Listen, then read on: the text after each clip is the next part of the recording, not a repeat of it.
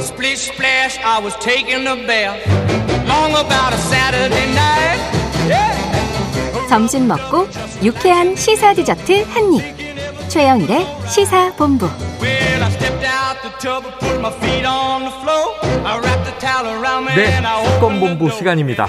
시간이 많이 좀 줄었네요. 오늘도 배상훈 프로파일러가 스튜디오에 나오셨습니다. 어서 오세요. 안녕하세요. 오늘 이렇게 피곤해 보이세요? 예, 아닙니다. 요 사건 때문에. 아, 연말에 또 큰 사건이 터졌어요. 그렇습니다. 그래서 지금 고민하고 계시는 것 같습니다. 자, 택시기사를 살해하고 아파트 옷장에 시신을 숨긴 30대 남성 A씨. 옷장에 시신이 있다. 이 크리스마스 오전에. 여자친구의 신고로 범행이 드러났습니다. 그런데 계속해서 새로운 사실이 밝혀지고 있는데 이게 그냥 단순한 사건이 아닌 것 같아요. 예. 자, 이 사건 전체 어떻게 보십니까? 이게 사건은 이제 시작은 이제 20일 오후 11시에 네. 밤에 고양시에서 음주운전을 하다가 택시와 접촉사고를 낸 이 범인이 네. 그 택시기사 60대 삼성입니다. 뭐 합의를 해준다고 하고 집으로 경찰에 신고하지 않으면 돈 드리겠습니다 이런 예, 거잖아요. 집으로 유인을 해서 거기서 살해를 해서 옷장에 유기했는데 네. 그 유기한 거를 그 범인의 여자친구라고 하는 사람이 25일 날 발견해서 신고한 사건입니다. 네. 근데 지금 이제 문제는 그 당시에 이제 택시기사의 자녀분이 안 들어오시니까 연락도 안 되고. 예, 그러니까 뭐가 좀 이상하다 해서 신고한 사건인데 예. 5일 뒤에 이게 이제 시신으로 발견된 아이고. 상황을 가서 경찰이 확인해 보니까 그 사건이더라. 아, 그래서 실종된 택시기사분이더라. 예, 그래서 그 범인을 고향에 있는 어떤 병원에서 긴급 체포해서 지금 영장 실질심사 중입니다. 아, 이제 아직 구속이 확정된 건 아니고요. 예, 예, 예. 실질심사 중입니다.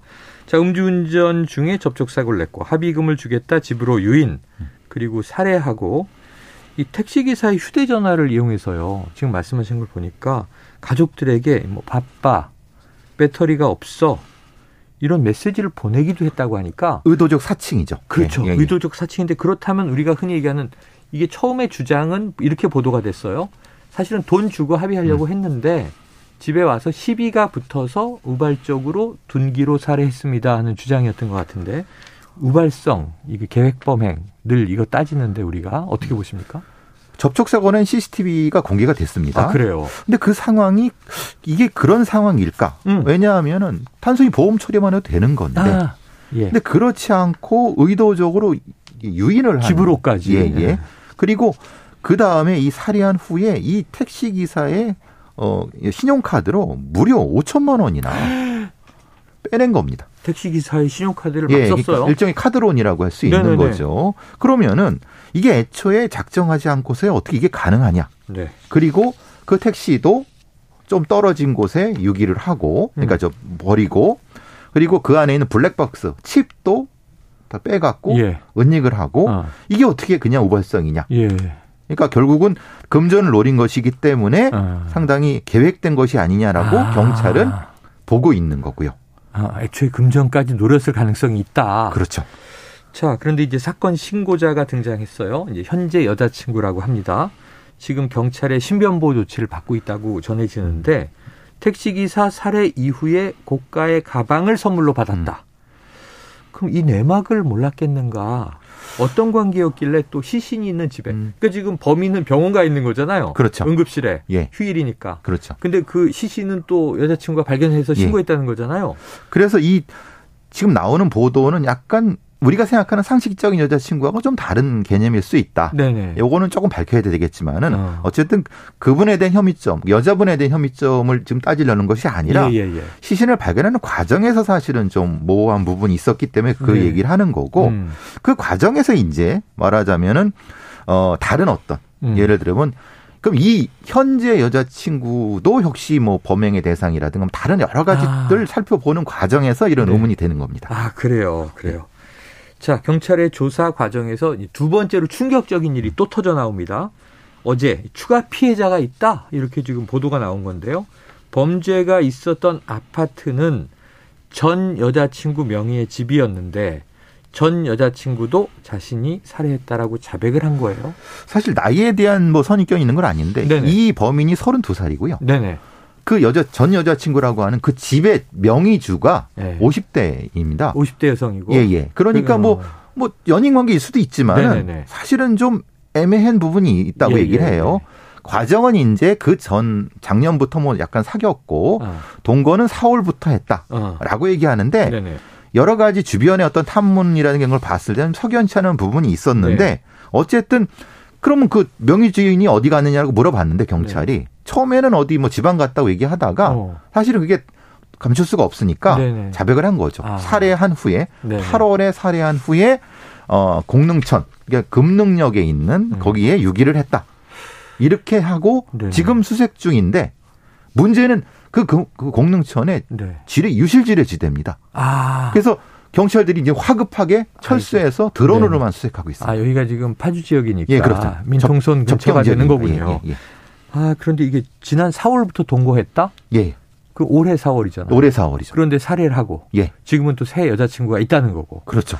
그리고 그 사람의 여러 가지를 그 아파트를 담보로 거의 1억이 넘는 네. 돈을 펑펑 쓰면서 살았다. 대출을 받아서 그 돈을 자신이 썼다. 탕진하면 살았다. 그리고 현 여자친구 있다. 네. 그러니까 모두 상당히 범죄의 위험성, 상당히 고의성. 네. 이게 의심되는 부분이에요. 그러네요. 그리고 이어서 또 택시기사 살해까지 벌어진 그렇죠. 거고요. 예.